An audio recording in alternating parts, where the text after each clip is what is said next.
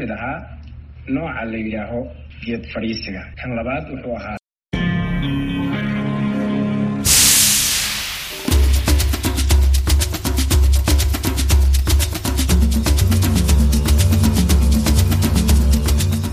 Hii ni idhaa ya Kiswahili ya Sauti Amerika, moja kwa moja kutoka hapa Washington DC. Jina langu Harrison Kamau. Jina langu ni Kenneth Bwire na kukaribisha msikilizaji katika matangazo yetu ya leo Alhamisi, Januari 26 mwaka 2023. Tunasikika kupitia redio wa shirika za FM kwenye eneo zima la Afrika Mashariki na Maziwa Makuu, pamoja na kwenye VOA Swahili.com. Karibu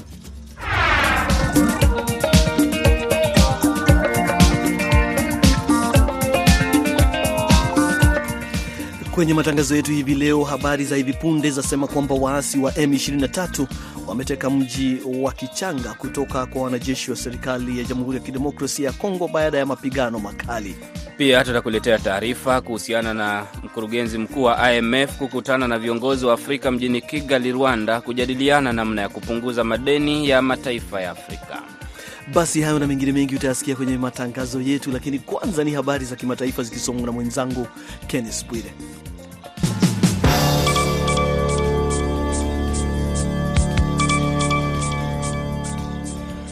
Wanajeshi wa Russia wametekeleza mashambulizi mapya ya makombora dhidi ya mikoa kadhaa ya Ukraine na kuua watu kumi na mmoja.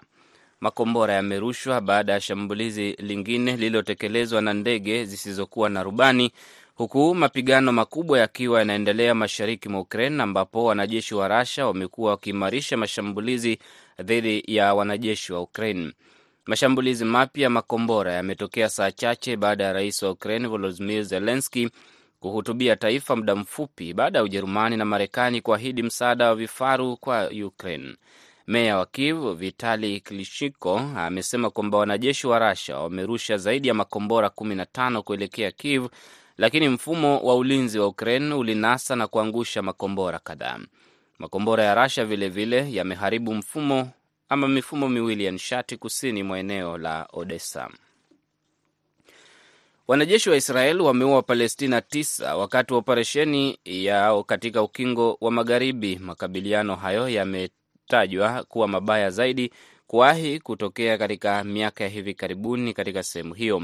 Maafisa wa afya wa Palestina wametaja operesheni hiyo kuwa ya kutisha iliyofanyika katika kambi ya wakimbizi ya Jenin ambayo ni ngome ya wapiganaji katika ukanda wa Magharibi. Wanajeshi wa Israel wamekuwa wakifanya msako katika kambi hiyo kwa karibu mwaka mzima na kukamata watu kadhaa. Ukamataji huo umekuwa ukitokea usiku, na imesema kwamba lengo la operesheni imekuwa kuwakamata wapiganaji wa makundi ya uhalifu. Wizara ya mambo ya nje ya Ufaransa imesema kwamba imemwagiza balozi wake kuondoka Burkina Faso kwa ajili ya mazungumzo hayo. Yanajiri siku moja baada ya Ufaransa kuamua kwamba inaondoa wanajeshi wake kutoka nchi hiyo ya Afrika Magharibi baada ya utawala wa kijeshi wa Burkina Faso kutaka wanajeshi wa Ufaransa kuondoka nchini humo. Afisa wa ngazi ya juu katika wizara ya mambo ya nje ya Ufaransa amesema kwamba uamuzi huo umechukuliwa kwa kuzingatia yanayoendelea kwa hivi sasa nchini Burkina Faso. Utawala wa kijeshi wa Burkina Faso ulikuwa umeagiza Ufaransa kuondoa balozi wake mapema mwezi huu. Wizara ya mambo ya nje ya Ufaransa imesema kwamba wataondoka wote nchini Burkina Faso ndani ya muda wa mwezi mmoja. Karibu wanajeshi mia nne wa Ufaransa wamekuwa wakipambana na makundi ya wapiganaji nchini Burkina Faso na kanda nzima ya Sahel. Uhasama dhidi ya wanajeshi hao umeongezeka baada ya serikali ya kijeshi ya Ibrahim Traore kuingia madarakani kupitia mapinduzi mwezi Septemba mwaka uliopita 2022 na Burkina Faso imesema inashirikiana na Russia kiusalama. Katari inajaribu kuandaa mkutano kati ya marais wa Rwanda na Jamhuri ya Kidemokrasi ya Kongo katika juhudi za kupunguza mvutano kati ya nchi hizo mbili. Hayo ni kulingana na maafisa wa maswala ya diplomasia wa taifa hilo la Guba. Kinshasa na Kigali zimekuwa zikilaumiana kuhusiana na mapigano yanayoendelea mashariki mwa Kongo kati ya makundi yenye silaha na jeshi la serikali mashariki mwa DRC, Kinshasa ikidai kwamba Rwanda inaunga mkono kundi la waasi la M23. Abdu Shakur Abud anaripoti kamili. Qatar ambayo kwa kawaida imekuwa mstari wa mbele duniani katika kuandaa mikutano ya kidiplomasia ya kutanzua migogoro ilipanga mkutano siku ya Jumatatu kati ya marais Felix Tshisekedi wa Jamhuri ya Kidemokrasia ya Kongo na mwenzake Paul Kagame wa Rwanda, lakini hatimaye Rais Tshisekedi aliahirisha kushiriki katika mkutano huo akitaja juu ya makubaliano yasiyo sahihi yanayotarajiwa kufikiwa. Mwanadiplomasia wa Qatar asiyetaka kutajwa ameliambia shirika la habari la AFP kwamba Qatar ina matumaini juu ya kufanyika kwa mkutano huo katika siku nyingine itakaoamuliwa, akisema nchi yake inataka kuhakikisha kunapatikana matokeo thabiti. Msemaji wa serikali ya Rwanda Yolande Makololo ameliambia shirika la habari la AFP kwamba Rwanda inatazamia kushiriki kwa dhati kwenye mkutano huu wa Doha ili kuimarisha mazungumzo yanayoendelea akiongeza kusema kwamba Rwanda daima iko tayari kuchangia katika kupatikana amani na usalama katika kanda zima. Maafisa wa Kinshasa hawakupatikana ili kutoa maelezo yao kuhusiana na mazungumzo haya ya Doha. Mkutano wa maafisa waandamizi wa DRC na Rwanda ulifanyika mwishoni mwa mwaka jana nchini Qatar wakati wa kombe la dunia, kulingana na afisa wa kidiplomasia anayefahamu vyema mazungumzo yanayoendelea. Habari za dunia kutoka Sauti Amerika, VOM. Ripoti ya taasisi ya Auckland inasema kwamba serikali ya Tanzania imeanza kuwapokonya Wamaasai mifugo yao wanapopatikana wakiwalisha katika mbuga ya hifadhi ya kitaifa ya Ngorongoro. Hatua hiyo inalenga kuhakikisha kwamba Wamaasai wanaondoka kabisa sehemu hiyo ili kutoa nafasi kwa wawekezaji katika utalii na uwindaji. Ripoti hiyo inasema kwamba kufikia sasa serikali ya Tanzania imewapokonya Wamaasai ng'ombe 5880 mbuzi 767 na kondoo kadhaa kati ya mwezi Novemba na Desemba mwaka uliopita. Serikali inawatoza faini ya pesa nyingi Wamaasai ambao wanapokonywa mifugo yao na wanaoshindwa kulipa mifugo yao inauzwa kwa mnada. Anarudha Mital, mkurugenzi mkuu wa taasisi ya Auckland, amesema kwamba hatua hiyo ni pigo kubwa sana kwa jamii ya Wamasai ambao tegemeo lao ni ufugaji na kwamba lengo kubwa la serikali ya Tanzania ni kuwaondoa wafugaji hao kutoka hifadhi hiyo ya Ngorongoro.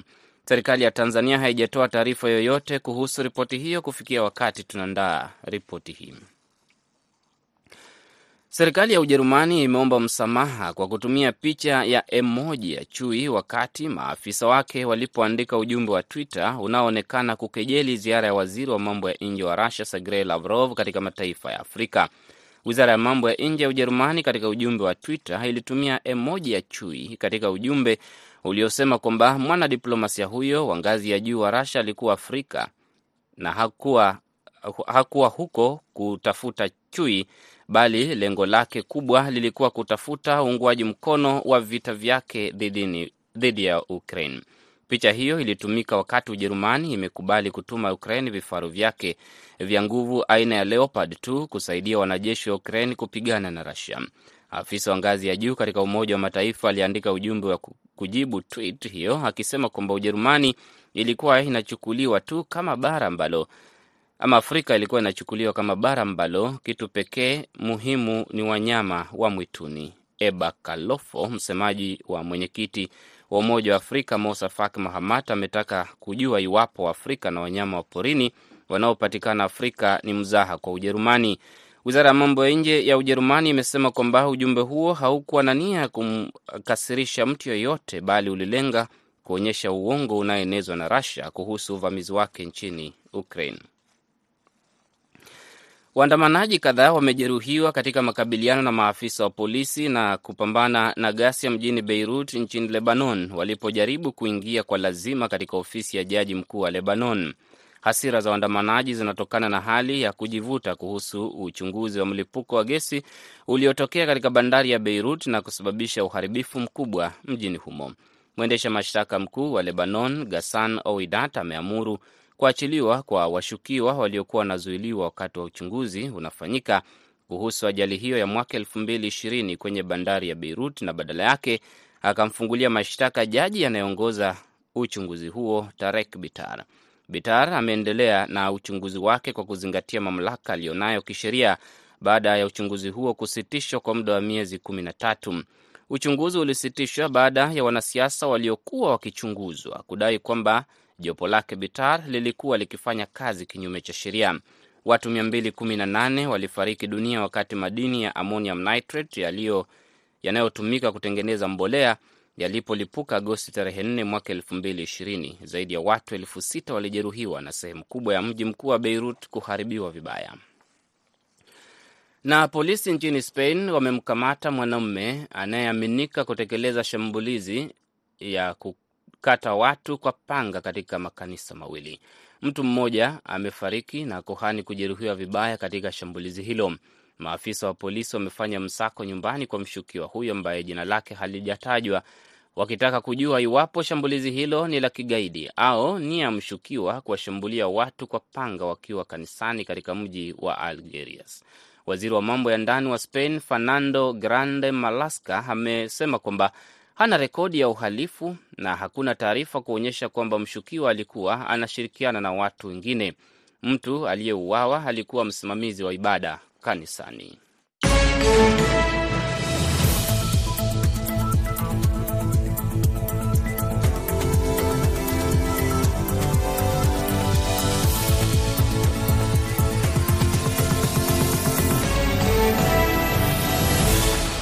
Unaendelea kusikiliza idhaa ya Kiswahili ya Sauti Amerika moja kwa moja kutoka hapa Washington DC. Ni vyema kukueleza kwamba tunapatikana kupitia redio zetu shirika, baadhi zikiwa ni pamoja na Kiss FM Mwanza Tanzania, TKFM Tanga Tanzania, Nuru FM Iringa Tanzania, Redio Racom Bunagana DRC, Storm FM ikiwa kule DRC, pia Redio Mwananchi Nakuru Kenya, miongoni mwa nyingine nyingi. Basi kwenye taarifa tulioipa kipaumbele hivi leo ni kwamba taarifa za hivi punde zinasema kwamba waasi wa M23 wamechukua mji wa Kichanga unaopatikana kilomita zaidi ya 80 mwa mji wa Goma, ikiwa ni wilayani Masisi, kaskazini mashariki mwa Kongo. Austel Malivika anatufahamisha zaidi.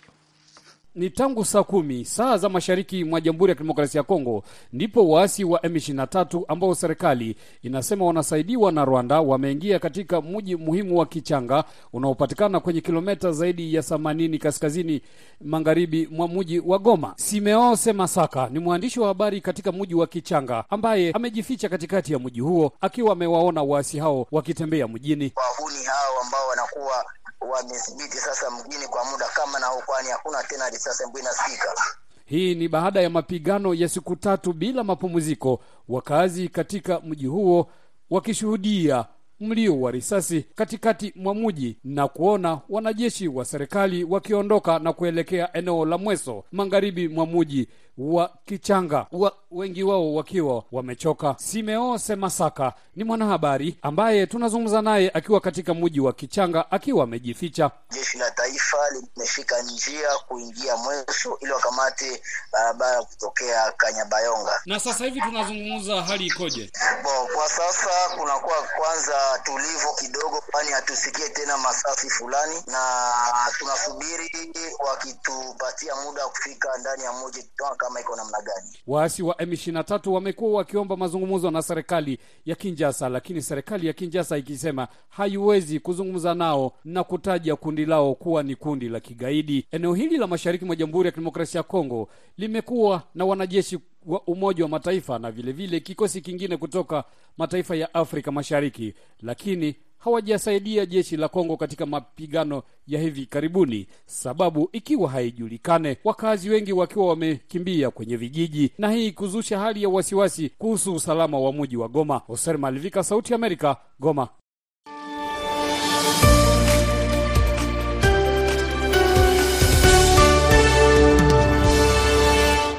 Ni idhaa ya Kiswahili ya Sauti Amerika kutoka hapa Washington DC. Tukiondoka DRC, tuelekee katika nchi jirani ambapo mkurugenzi wa shirika la afya duniani IMF amekutana na viongozi wa Afrika kwenye mji mkuu wa Rwanda wa Kigali ili kujadilia namna ya kupunguza madeni kwa mataifa hayo. Silvanus Karemera anatueleza zaidi akiwa katika mji huo. Kulinda mazingira na kuongeza uwekezaji wa umma katika sekta hii kwa nia ya kukabiliana na mabadiliko ya tabia ya nchi, hili ndilo ililotawala katika majadiliano mjini Kigali kati ya mkurugenzi mkuu wa shirika la fedha la kimataifa Kristalina Georgieva na mawaziri wa fedha. Mkutano huo umehudhuriwa pia na magavana wa benki kuu za mataifa ya Jumuiya ya Afrika Mashariki. Desire Musharitse ni makamu naibu wa benki kuu nchini Burundi. Ona beaucoup de besoin Tuna mahitaji mengi katika ngazi ya kijamii na inakuwa vigumu kupata uwezo wa kufadhili miradi kwa ajili ya kukabiliana na mabadiliko ya hali ya hewa. Ni vyema kwa hiyo kuwa na mtazamo mmoja wa kikanda kuhusu tatizo hili, maana kwa mfano ukame ukitokea Tanzania unaiathiri moja kwa moja Burundi. Tumeshuhudia kwa mwaka wa 2022 ambapo tulikuwa na shida katika suala zima la kujitosheleza kwa mahitaji ya chakula. Avec les changements climatiques.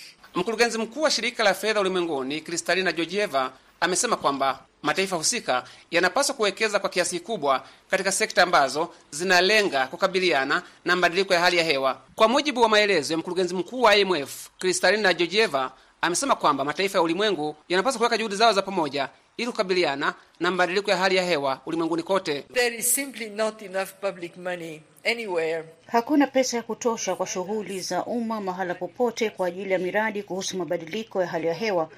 Tunazungumzia mahitaji ya matrilioni ya fedha zinazohitajika, lakini tunajadili pesa iliyopo ambayo ni mabilioni. Labda tukitumia hizi bilioni za fedha zilizopo kuandaa mazingira ya uwekezaji binafsi katika kiwango kinachotakiwa, vinginevyo hatuwezi kufanikiwa, hatutafika popote.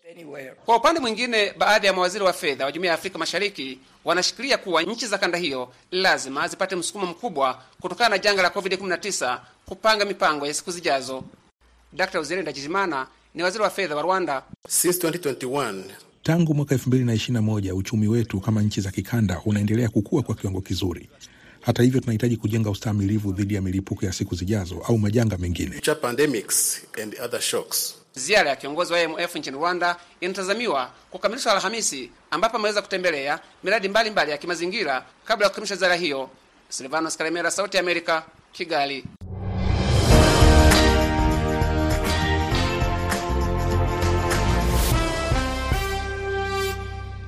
Unasikiliza matangazo ya jioni kutoka Sauti ya Amerika, VOA. Matangazo haya pia yanasikika kupitia Kiss FM Mwanza, Tanzania, Storm FM Geita, Tanzania, Redio Baraka mjini Baraka, Jamhuri ya Kidemokrasi ya Congo, pamoja na Redio Muungano Oicha, DRC.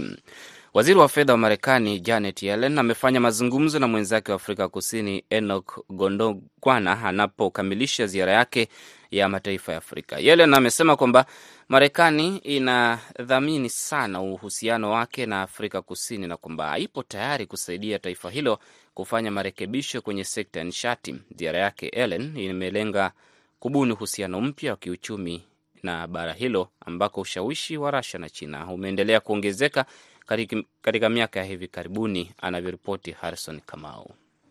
Yellen amesema kwamba mpito wa Afrika Kusini kutoka kwenye utegemezi wa nishati ya makaa ya mawe kuelekea nishati safi ni mojawapo ya mada muhimu kwenye mazungumzo yake na Gologwana. Afrika Kusini tayari imepokea ahadi za msaada wa hadi dola bilioni 8.5 kutoka Marekani na mataifa mengine ya magharibi ili kufadhili mpango wa kubadili sekta yake ya nishati, ikiwa ni pamoja na mikopo kutokana na mkutano wa hali ya hewa wa COP27 uliofanyikia Misri mwaka jana. As you know, South Africa is the first country with a just energy transition. Kama mnavyofahamu, Afrika Kusini ndilo taifa la kwanza kuwa kwenye programu ya nishati ya JETP ambayo Marekani inajivunia kuwa sehemu yake.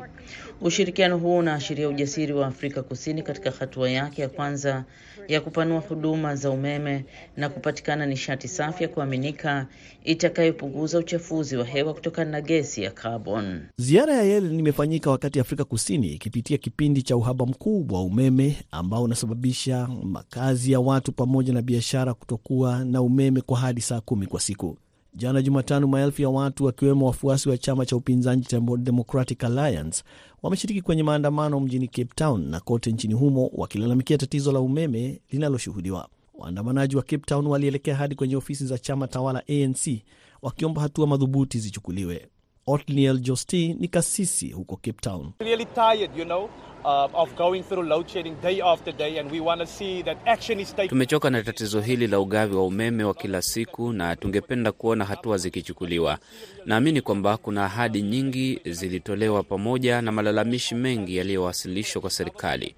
Hata hivyo, hatuoni hatua zozote zikichukuliwa, na kwa hivyo leo ni siku ya kuambia serikali kwamba tunahitaji kuona mabadiliko. Yellen vilevile amesema walishauriana na benki za kimataifa za maendeleo kuhusu namna zinavyoweza kukabiliana na changamoto za ulimwengu na namna hatua hiyo inavyoweza kunufaisha mataifa ya Kiafrika. Pia wamezungumzia jukumu la Afrika Kusini katika kuendeleza mfuko wa dharura wa majanga. Kwa upande wa Godongwana, amesema kwamba amefurahi kuona kwamba Yellen anazingatia azma ya Marekani ya kuimarisha ushirikiano wa kibiashara, kiuchumi na kifedha na Afrika Kusini pamoja na Afrika kwa ujumla. Marekani ni miongoni mwa washirika wakubwa wa kibiashara wa Afrika Kusini kwenye sekta za bidhaa na huduma, pamoja na uelewa kati ya mataifa yote mawili ambao ni muhimu katika kuchochea maendeleo baina yao. Yellen amesema kwamba ushirikiano wao utawekeza zaidi katika kuimarisha viwanda. Yellen pia alikuwa kutana na rais wa Afrika Kusini Cyril Ramaphosa kwenye kikao cha faragha pamoja na kutembelea kiwanda cha kutengeneza magari cha Ford cha Marekani kwenye mji mkuu wa Pretoria kabla ya kurejea hapa mjini Washington DC.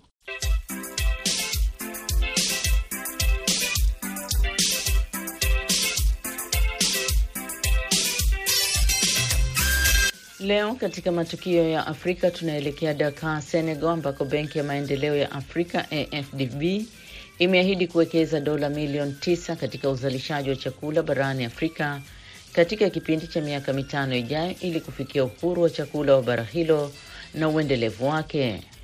Makampuni ya kilimo yanayoongoza duniani, wawekezaji wa kimataifa, washirika wa maendeleo na sekta binafsi wanaokutana wiki hii mjini Dakar kwa ajili ya mkutano wa siku tatu wa kilele wa chakula wa Afrika wanatoa wito wa kuwepo kwa nia ya kisiasa, kujitolea na mshikamano ili kulisha bara hilo. Mwandishi wetu Kennedy Wandera yupo Dakar, Senegal, na anatuandalia makala hii ifuatayo. Africa's agricultural output to $1 trillion by 2030. Under the leadership of His Excellency President... Hatua hiyo ya Benki ya Maendeleo ya Afrika FDB kuahidi kuwekeza shilingi trilioni 1.2 katika uzalishaji wa chakula barani Afrika katika kipindi cha miaka mitano ijayo ili kufikia uhuru wa chakula, uendelevu na utoshelevu wake inatajwa kuwa tija mpya katika kuiwezesha Afrika kujikimu kwa kuzalisha chakula kingi kinachotosheleza watu wake, kwani ilivyo sasa, japo mafanikio yamepatikana ya kiasi, bara la Afrika limebakia kutegemea zaidi uagizaji wa chakula kutoka nje, likiagiza zaidi ya tani milioni 100 za chakula zenye thamani ya dola bilioni 75 kila mwaka. We must do better for the people of Africa and we must act now. Aidha, katika kufikia utoshelevu na uendelevu wake, marais wa Afrika, makampuni ya kilimo yanayoongoza duniani, wawekezaji wa kimataifa, washirika wa maendeleo na sekta binafsi wanaokutana wiki hii mjini Dakar, Senegal, kwa ajili ya mkutano wa kilele wa chakula wa Afrika wanaendelea kutoa wito wa kuwapo kwa juhudi endelevu za kukusanya rasilimali ili kufanikisha utoshelevu wa chakula barani Afrika, wakati bara hili kwa sasa linakabiliwa na maswala ya dharura yanayozuia uendelevu wa chakula na kunahitaji kuwapo na mwelekeo wa kimakusudi wa uwekezaji wa sekta binafsi kukabiliana na hali ya hewa na athari za tabia nchi, kuwekeza katika teknolojia ya kukuza vyakula mbalimbali, kuwezesha upatikanaji wa fedha, kuwaweka vijana na wanawake katika juhudi zote, kupanua wigo wa biashara na miundo mbinu ili kukuza sekta binafsi na kupigia pondo juhudi za serikali za Afrika na kufanya maboresho ya sera ya kilimo ili kugeuza Afrika kuwa kikapu cha chakula kwa dunia nzima badala ya kutegemea mataifa yaliyokuwa.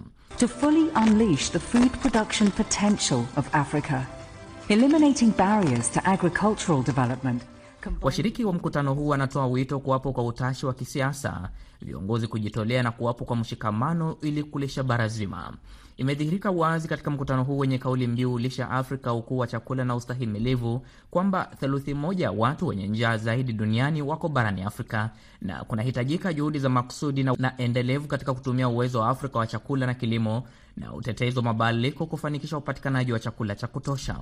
Wataalamu wa chakula wanasema kuwa kuongeza tija katika kilimo na uzalishaji endelevu wa chakula ni muhimu ili kusaidia kupunguza hatari ya njaa barani Afrika, ameeleza rais wa Benki ya Maendeleo ya Afrika Daktari Adesina Akinwumi wakati wa ufunguzi wa mkutano huu Jumatano. Now we must move from short term to long term efforts to bolster food production in Africa. Sasa ni lazima tutoke kwenye juhudi za muda mfupi hadi za muda mrefu ili kuongeza uzalishaji wetu wa chakula barani Afrika, kupunguza utapiamlo na kuhakikisha upatikanaji wa chakula barani Afrika. Ni wakati wa Afrika kulisha Afrika. Ulimwenguni watu milioni 828 wanakabiliwa na njaa huku Afrika ikiwa ni milioni 249 au theluthi moja idadi hiyo. Kinaya ni kwamba Afrika pekee yenye asilimia 65 ya ardhi isiyotumika kwa kilimo ina uwezo wa kulisha watu bilioni 9 duniani ifikapo mwaka 2050. Maeneo yake makubwa ya savana pekee yanakadiriwa kuwa hekta milioni 400, lakini ni asilimia kumi tu ndiyo inayolimwa kwa sasa. Rais wa Jamhuri ya Muungano wa Tanzania Samia Suluhu Hassan, wakati akitoa hotuba yake Jumatano kuhusu mkakati wa serikali yake kuwezesha ufikiaji wa chakula kwa raia wote wa taifa hilo, amesisitizia kauli ya kuwaweka vijana na wanawake kuwa nguzo kuu katika ufikiaji wa utoshelevu wa chakula barani Afrika. We are giving land to the, to the youth and they own it.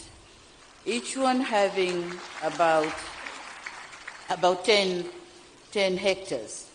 And uh, as we speak, we have identified about uh, 680,000 hectares for the youth and young women.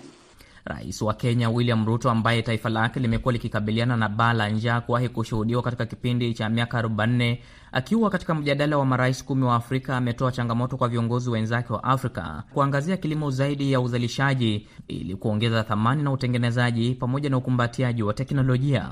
The more young people are in a sector, the greater the returns we get from that sector.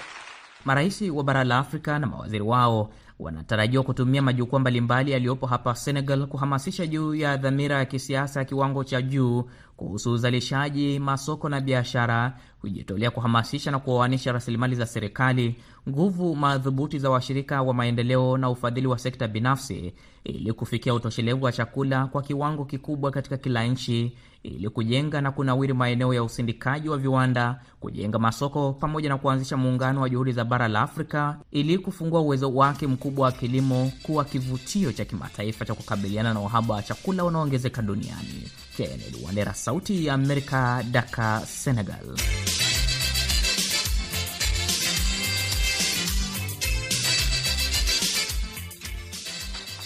Unaendelea kusikiliza idhaa ya Kiswahili ya Sauti ya Amerika moja kwa moja kutoka hapa Washington DC. Nimekuambia kuambia kwamba kesho Ijumaa saa moja na nusu, yaani wakati kama huu, tutakuwa ni wakati wa Live Talk, kesho tukizungumzia usalama wa chakula, ikizingatiwa kwamba kuna mkutano mkubwa wa kimataifa unaoendelea Dakar, Senegal, ukizungumzia hali ya Afrika kujimudu katika usalama wa chakula. Tutakuwa na wageni wetu na pia tutakupa muda au fursa wewe msikilizaji wetu kushiriki uh, kwenye mjadala wetu wa usalama wa chakula ulimwenguni. Basi sasa tupate muktasari wa habari ukisomwa naye mwenzangu hapa Kenneth Bwire.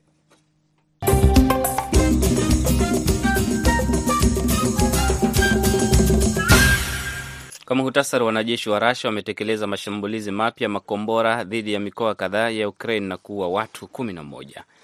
Wanajeshi wa Israel wameua Wapalestina tisa wakati wa operesheni yao katika ukingo wa Magharibi. Makabiliano hayo yametajwa kuwa mabaya zaidi kuwahi kutokea katika miaka ya hivi karibuni katika sehemu hiyo.